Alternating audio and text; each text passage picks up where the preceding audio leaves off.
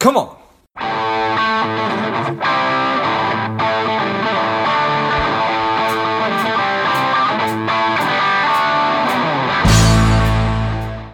Hello, dear listener. Before we get into today's show, quick ask. If you find value in today's show or you've gotten value out of a previous show, please leave us a quick five star review. Be super grateful. Thanks a lot. Welcome to Money Savage, Savage Approach to Personal Finance. This is George Grumbacher, and the time is right. Welcome today's guest, a strong and powerful John Scott. John, are you ready to do this? I'm ready, George. Excellent. Let's let's do this. John is a director of the Retirement Savings Project at the Pew Charitable Trusts. I'm excited to have you on. John, tell us a little bit about your personal life, some more about your work, and why you do what you do. Yeah, well, thanks for having me, George. Um, I, you know, I live in uh, suburban Maryland. Uh, I work at the Pew Charitable Trust, which is based in Washington D.C.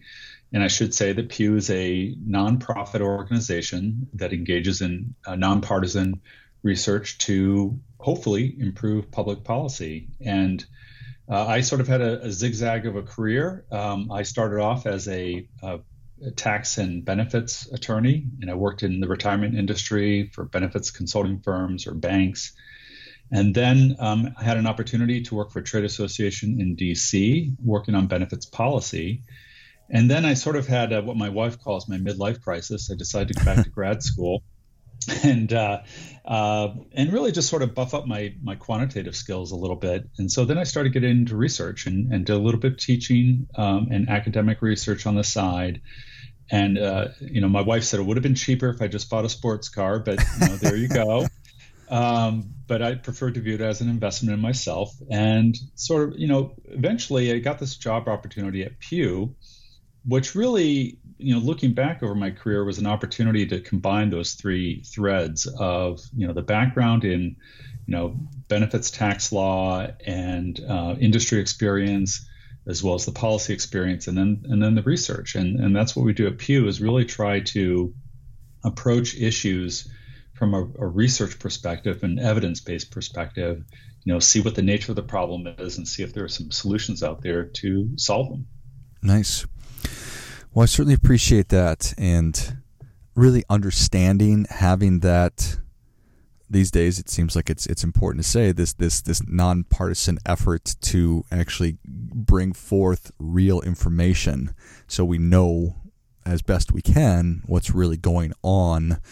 It's got to be so valuable as you start to try to figure out how to help people save more money. Um, so so I, I, I, I appreciate that very much.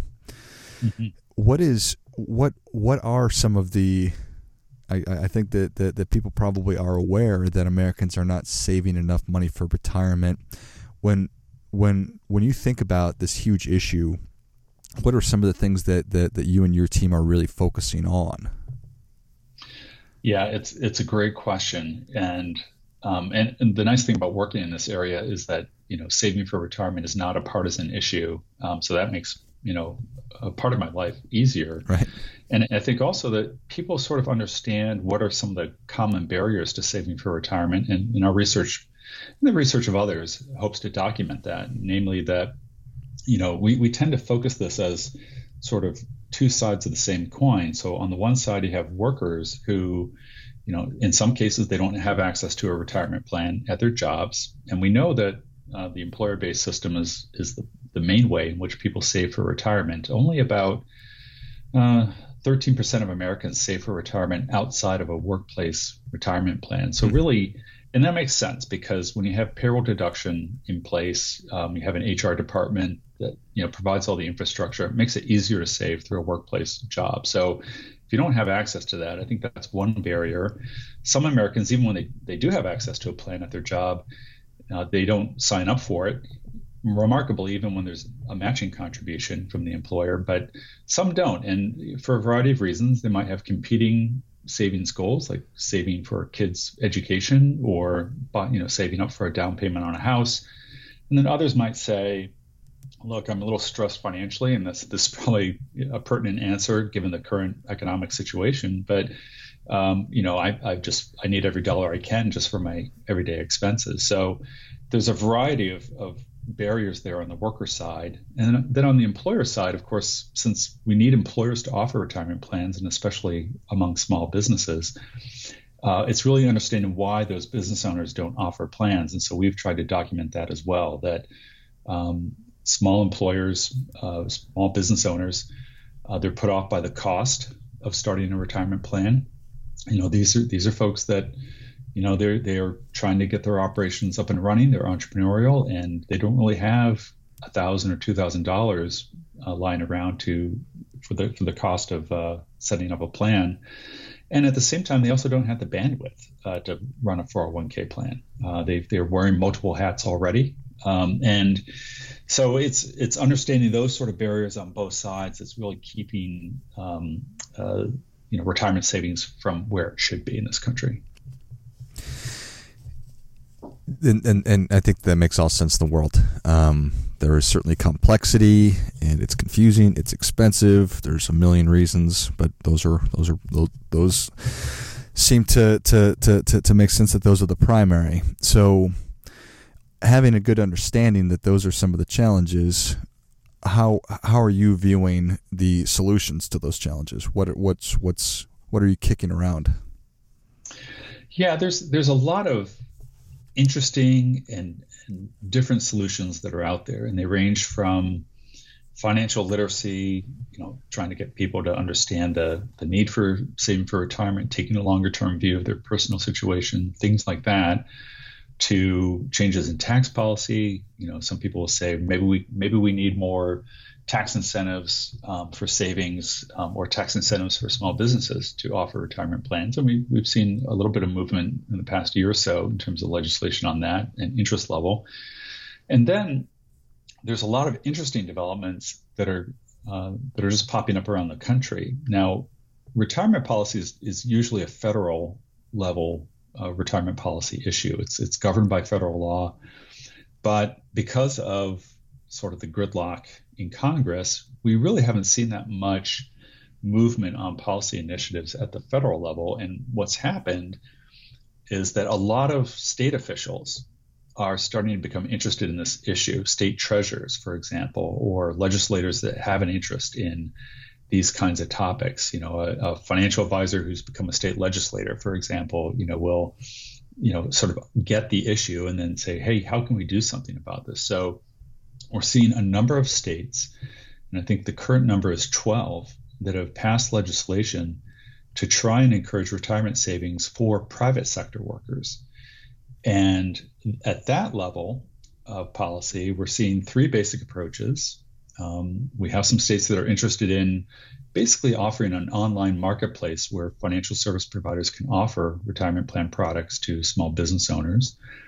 Um, we're seeing some interest in a second approach of multiple employer plans, basically group plans, uh, where you have a single plan that multiple employers can adopt. Um, those exist in the private sector, but states are thinking of offering those um, to employers within their state. And then I think the the biggest one that potentially could have the the largest impact on savings are what are called auto IRAs. And I'm not sure if your audience is familiar with that term. So if I can just explain yeah, that please. a little bit, it's, it's, it's it's uh, basically a combination of two ideas from the private sector. Um, one is um, IRAs, individual retirement accounts, which I'm sure your listeners are familiar with. Um, there is a thing called payroll deduction IRAs, where if you were at a job and you had your own IRA, you could ask your employer to take part of your paycheck and put it into the IRA.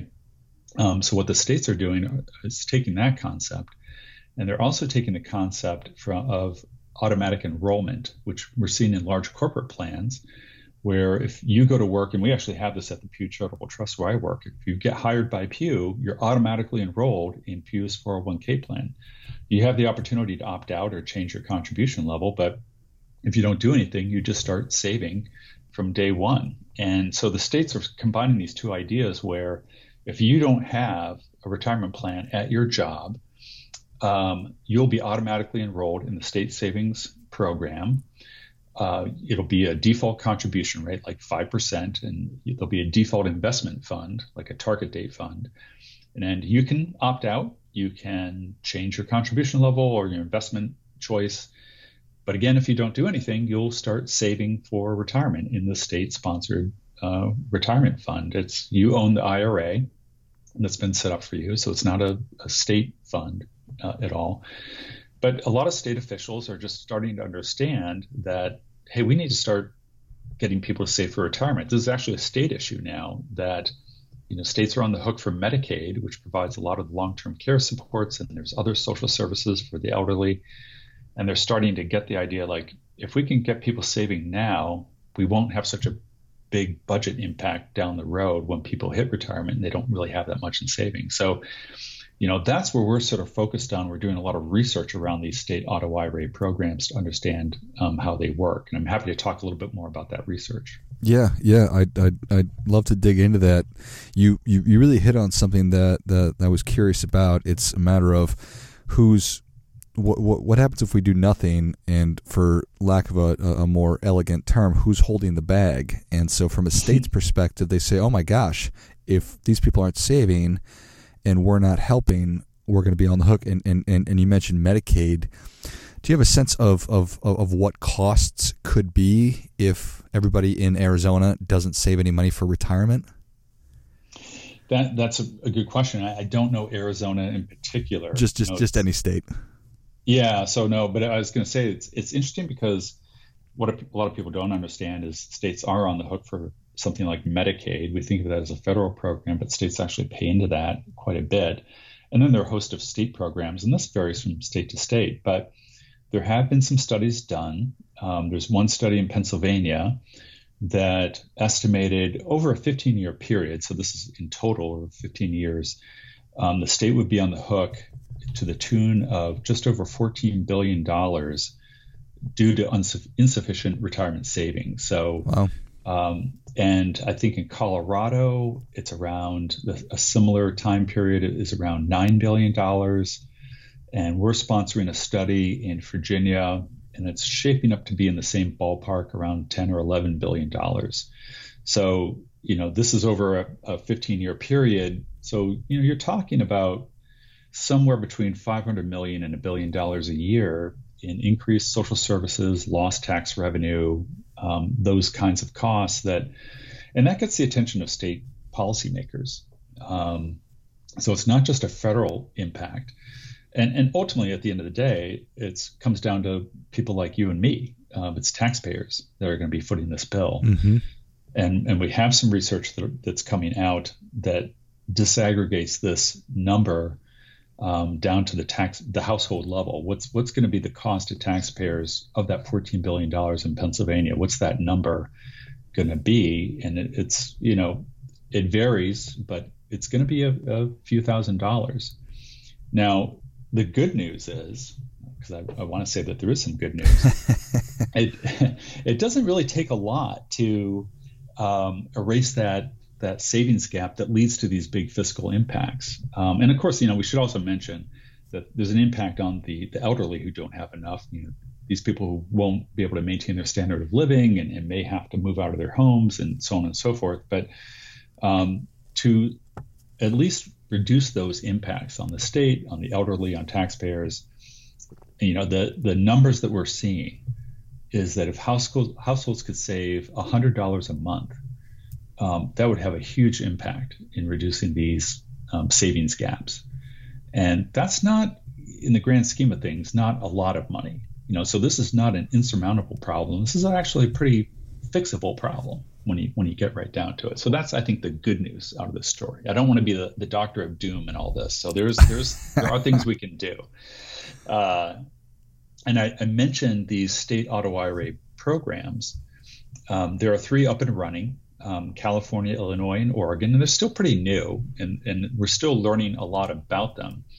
But the early numbers that we're seeing from those states that are in operation, um, people are saving on average around ninety to hundred dollars a month. So, you know, I think if if these state programs can work for employers and if they can work for the workers, um, they could have a big impact down the road for everyone.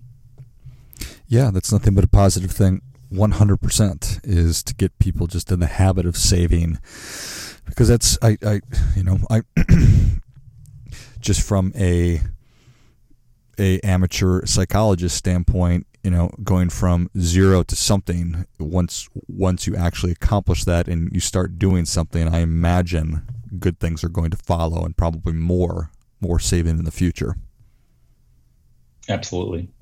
No i, I totally agree with that so okay nice so the potential tax packs the potential tax or cost to the federal government is probably enormous, but then each state is realizing, okay, we really need to be doing something, and we are probably in a position to start actually enacting change.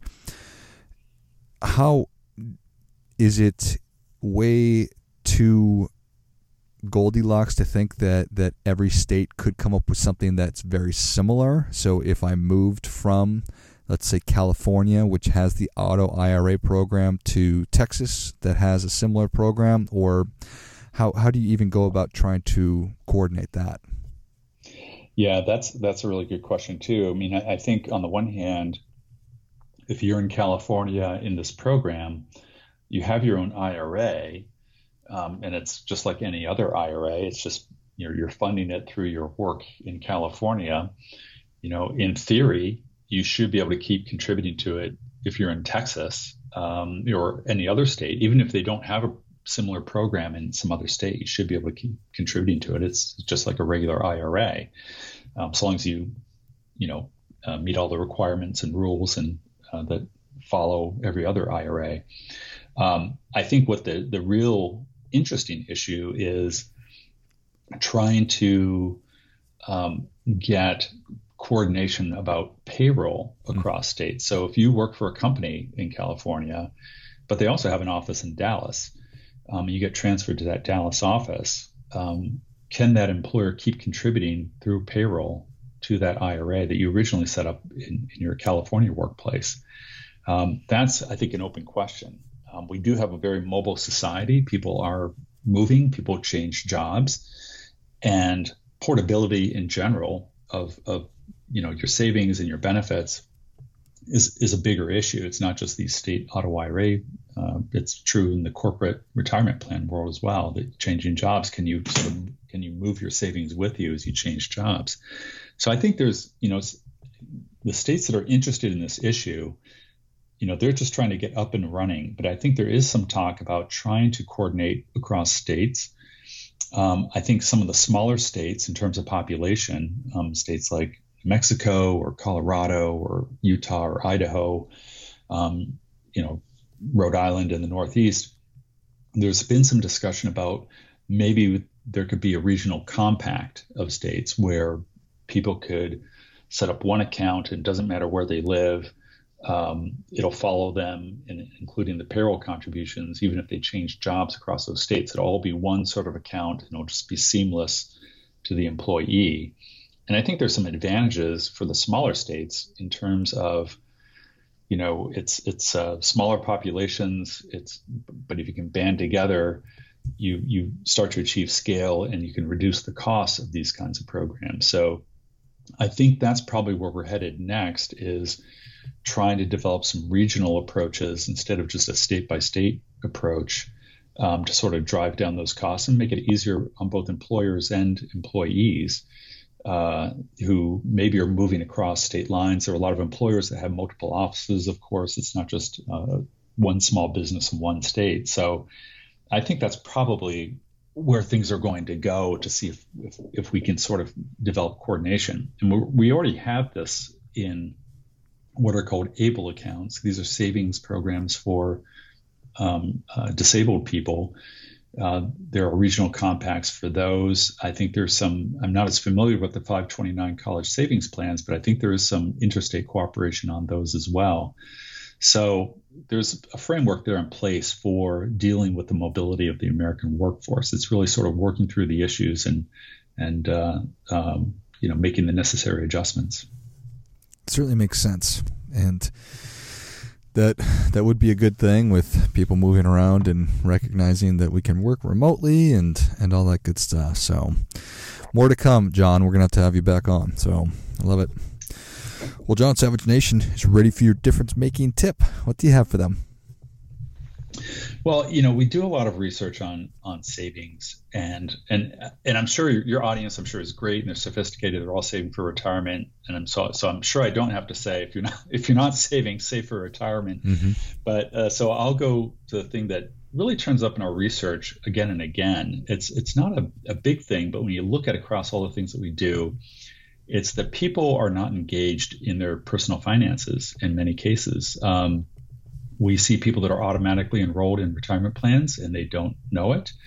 Uh, people don't read the fine print about investments. Um, and so, what I would say is take some time to take a look at your paycheck or take a look at uh, the information about the mutual fund where you're putting your retirement savings and just think about hey, if I'm saving 3%, could I do 4%? Um, I just saw in the news today 70 employers uh, have cut matches to their 401k. So could I save more to make up that that loss of a match? Um, could I be could I be in a lower cost mutual fund? So I think be a little more engaged. We we try and stress automatic enrollment and saving on a regular basis. But I would say, you know, try once in a while and be engaged and see if you can make some small improvements that might seem small now, but add up over a 20 or 30 year career. I think that that is great stuff. That definitely gets it. Come on. Come on. Yes, amen. Can you bump that up from three to four? Just make those small little adjustments. I love it. Well, John, thank you so much for coming on. Where can Savage Nation learn more about you? Well, you can go to the website for the Pew Charitable Trust, and that website is Pew Trust, P E W T R U S T S dot O R G, or you can just Google us, Pew Charitable Trust Retirement Savings, and that'll take you right to our landing page. You can see all the great research that we do. Perfect. Well, Savage Nation, if you enjoyed this as much as I did, show John your appreciation and share today's show with a friend who also appreciates good ideas. Go to pewtrusts.org. Check out all that great research. Thanks again, John. Thank you, George. And until next time, keep fighting the good fight we are all in this together. Spending too much time on social? Is your daily screen time over two hours? Are you a little bit overweight? Not saving enough money? Any or all of these are familiar. Strive could be for you.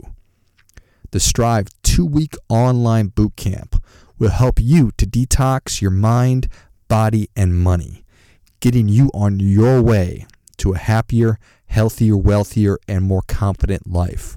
Go to strivedetox.com, S T R I V E D E T O X.com, and get your mind, body, and money right.